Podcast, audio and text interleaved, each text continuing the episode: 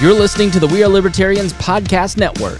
Find all of our shows at WeareLibertarians.com. Welcome to Now Hear This. I'm your host, Chris Spangle. Now Hear This is a conversation with leaders in Indianapolis that are working to improve the lives of Hoosiers. Our goal is to empower you to join in their work and make a difference while informing you about the unseen aspects of life in Indiana. If you miss an episode, you can now listen via podcast at nowhearthisindy.com. I am speaking today with Ben Harvey, who is the CEO of Indiana Primary Healthcare Association, of the Indiana Primary Healthcare Association.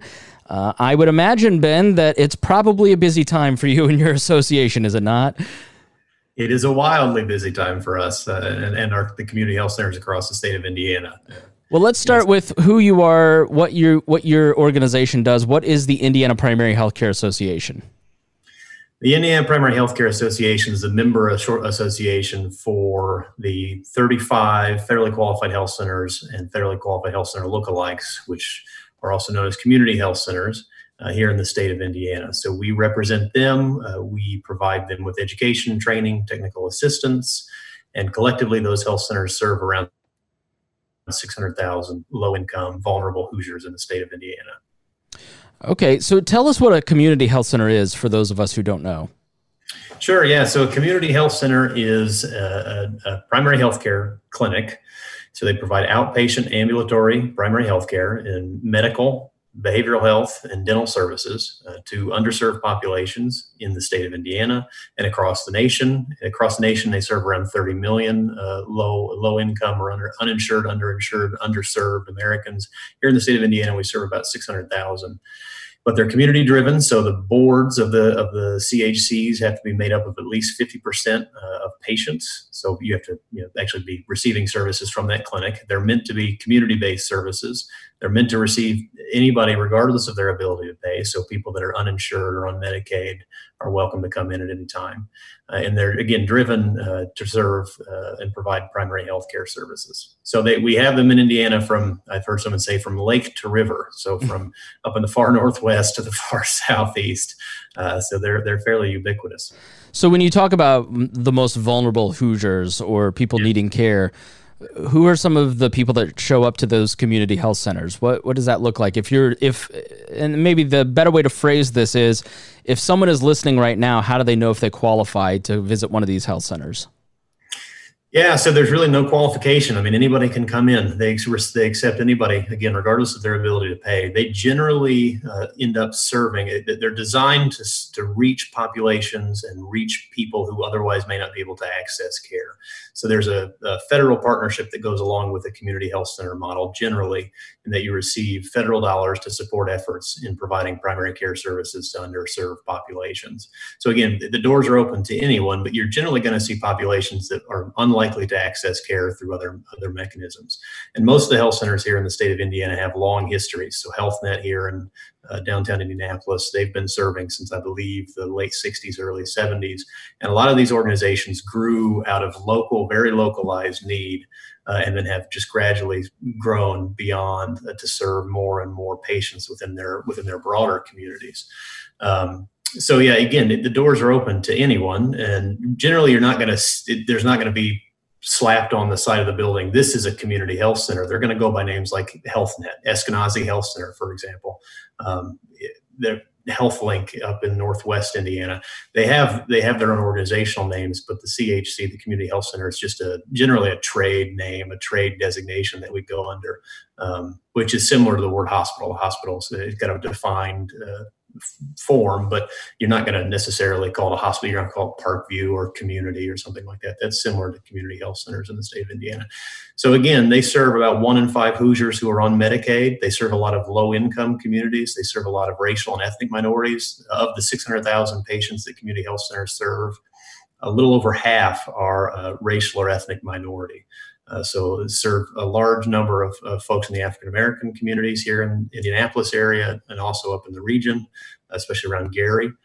So it, it's a pretty diverse group of folks uh, and, and, very committed to the idea of, of, serving the underserved and providing high quality primary care services to, to patients. Is it just you know, when I think of healthcare, I think in the listener's mind, my mind, you think uh, checkups. I'm sick. I need antibiotics yeah. or whatever. But when you when you say care, what are the range of services that these community health centers cover? Yeah, so it's primary care. So it's tip to tail primary care. So you're going to do anything like you just said. It's not they're not like minute clinics or quick clinic quick clinics uh, or urgent care, though some may have some urgent care facilities. They're really designed to be that that medical home for folks. So taking care of someone from you know birth to death. So taking care of patients, you know, mom, pregnant moms, uh, taking care of uh, little kids, taking care of older adults uh, across the spectrum of needs. So that's what they're designed to do. They're also designed to connect you to resources you may not otherwise be able to. So it's not just, you know, we know that the individual's health is not just confined to the healthcare services they receive. It's confined to, uh, it's, it's affected by other areas like transportation. Do you have adequate transportation? Do you have a job? Do you have adequate housing? And health centers are designed to be able to treat and, uh, and deliver services to the whole person, you know, not, not just necessarily what can occur within the clinic's walls, but also to connect to resources in the broader sense. And that's really the design. The design of it, again, is to be based in a community. Uh, not not just from a, a typical you know, physician patient relationship, though that's one of the primary things that they do, but also to provide services to the broader uh, individual's needs. Be it oral care, Absolutely, behavioral health. That's exactly right. Yeah, you, yeah. these are things you can't you, you, can't separate someone's brain from their body. Uh, so yeah, that's that's indicative of the model that health centers have. So yes, so access to dental services as well. Uh, typically, that's done. You know, dental services in the state of Indiana, the vast majority are done by by individualized dentists, and the health centers are trying to integrate that piece into the medical services and behavioral health services to be able to treat the whole person. So you know, obviously we're in the middle of a pandemic, and I, I, I have talked to some people who who think for whatever reason. Um, I was talking to one friend, and she said, you know, my my son's black. He can't get medical care. They probably would turn him away uh, if I went to the hospital. And and I said, I don't think that that's true. So can you help me speak to that? Because you know, I've I've I think there's a lot of people who are uninsured who often think I can't get care and yeah. or they think I have these symptoms, I can't go to the hospital. I mean, it sounds like what you're saying is the exact opposite. Yeah, that's true. I mean, so I, I wouldn't want to wipe away the long-standing inequities uh, that uh, African Americans have faced in the state of Indiana and, and, across the United States. And myself, you know, growing up in a smaller rural town, Fairmount in, in Grant County, you know, it, it is it's difficult when you uh, when you're not you don't have a local hospital or you don't have a local provider accessing services. And i can understand some of the barriers that folks face. And that's the thing about the pandemic now that we're facing is that you're seeing the inequities that were already in the system and the failings of the healthcare system um, in, in, in Indiana and in the United States, they just get exacerbated by something uh, like this. And so I can understand the hesitancy, but certainly from a community health center perspective, uh, we are we our doors are open to anyone, regardless of you know, race, ethnicity, ability to pay. Uh, there are providers out there. I know of no hospital in the state of Indiana that would turn you away uh, based on on, on race or really ability to pay based on you know the situation that we're in. We have a good working relationship with the Indiana Hospital Association, and they're pretty focused on taking care of every Hoosier. And so I would say, yeah, if, if you need care, uh, certainly you're you're welcome in a community health center, and you're welcome in a hospital across this state. Don't be afraid to go in and get care. Don't be afraid to reach out to a provider. You're not going to get turned away uh, in this sense. Speaking to Ben Harvey, who is the CEO of the Indiana Primary Healthcare Association. You're listening to Now Hear This. I'm your host, Chris Spangle.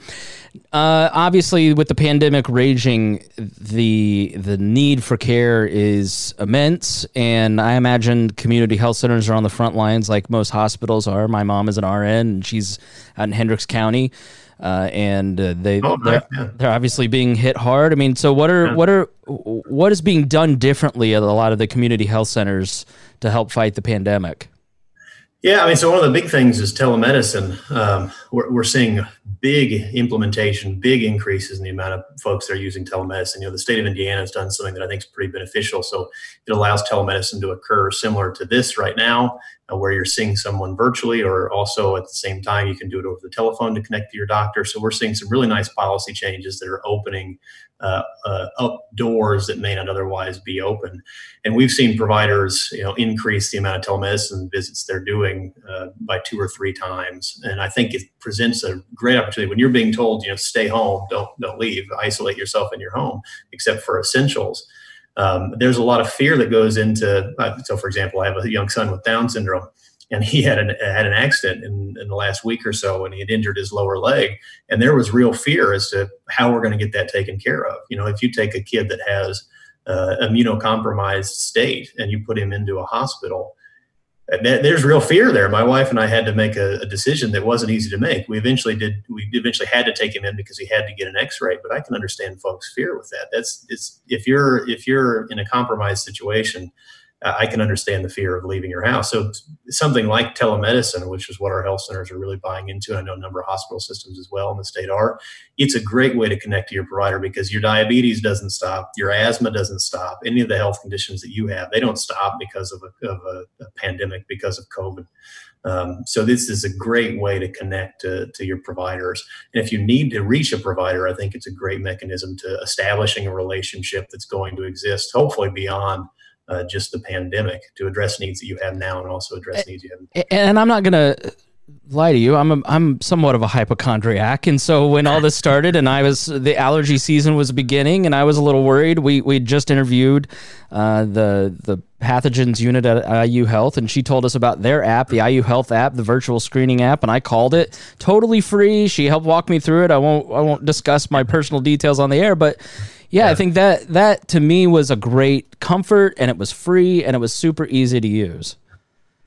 Yeah, I, yeah, I agree. I think it's a really easy thing to do. You know, the interesting thing is too, we've seen uh, from there's the provider side where the providers are trying to do it, but what you just described from the patient side, uh, every everybody I think is is now into the idea of, of trying to connect. So the the barriers that you would classically assign to uh, to technological uh, uh, adoption, something like, hey, older folks aren't going to use this. I think there's a lot of benefits to it. And really, I think long term benefits, like you just said, uh, you know, when flu season runs around next year, comes around next year, if your doctor is able to connect to you virtually, why, why, do why not do that? Why, and instead of going into the clinic to get checked, I think there's some real serious benefits to it. And I, I think health centers are seeing that, patients are seeing that. Uh, I think the system's going to see this. The system, in air quotes, is going to see that long term, and I, I, think this is going to end up becoming a, a more accepted mode of, of delivery of healthcare services and receipt of healthcare services. Another thing that's out there that uh, I've seen a lot of is oh, the numbers of the COVID deaths are overinflated. That if you get in a car accident and you die, then they're going to mark you as a COVID death. Can you walk us through the process of somebody who unfortunately passes away from COVID, is marked as a COVID death? Uh, who makes that decision, and can you speak to that a little bit? Kind of clarify for for those of us who are not really sure how these numbers are actually calculated. Yeah, that's a great question. You know, and I know you know Dr. Box at the state would be able to speak really well to this because they keep the birth and the death record, death records, and they they manage all of these things. And they're not managed. You know, it's not as if you're you're you're sent into a a, a black box or some some random person off the street makes this decision. I we're used to work for the Missouri Department of Health and Senior Services, and in the public health uh, field, this is a this is an on uh, you know a, an area of intense focus and. And clarification, uh, trying to manage death records and find out how someone died, all those types of things. So I want to say that it's not always crystal clear. But that being said, the person that marks on your death record how you died is generally not someone who's again has no concept of what's going on right? So it's generally a physician it may be a county coroner in some instances. This is someone that has some knowledge and is making the best judgment that they can make at that time based on how you died. So it's not again, it's this isn't some some politician coming in or someone that is obviously trying to benefit from inflating numbers. Though I'm not quite sure how anyone benefits from inflating numbers right now. Uh, it, it, just doesn't seem conceivable to me. Also, too, I mean, the thing to remember here is that there are probably a great number of folks here that are dying of COVID-19 or maybe potentially having some of those issues that are just unknown um, don't, don't have a diagnosis because testing is not as widespread. So the numbers, not to not to sound scary, the numbers may actually be higher than what they uh, otherwise look at this point, um, because we're not testing as frequently uh, or as widespread as, as what we otherwise uh, could have been. So I would say again, it, I don't think there's any. Um, any reason to, to, drum up a conspiracy theory based on the number of deaths from COVID nineteen. I think there's some it, it, it's it's there's no hoax. There's no there's no driving political force behind this. No one's winning from folks dying of, of COVID nineteen, and the decisions around someone's death and how someone's died is uh, is is not done uh, by folks who have no idea what they're doing. It's, it's typically done by experts, typically done by physicians, by someone who's either treated that patient or knows that patient. Uh, and then that is taken into the, the State Department of Health uh, and managed and then reported on. So uh, uh again, I, I, I, feel confident in the numbers that we have, and I, I don't see any any indication that someone's trying to again win something or make a, this a bigger story than it otherwise isn't. Uh, I, I don't see any indication of that. So why do you think that this hits people with pre-existing conditions? What, what why is it what about the disease exacerbates some of those other things? Why is it hitting people with diabetes and high blood pressure harder? Do you know that?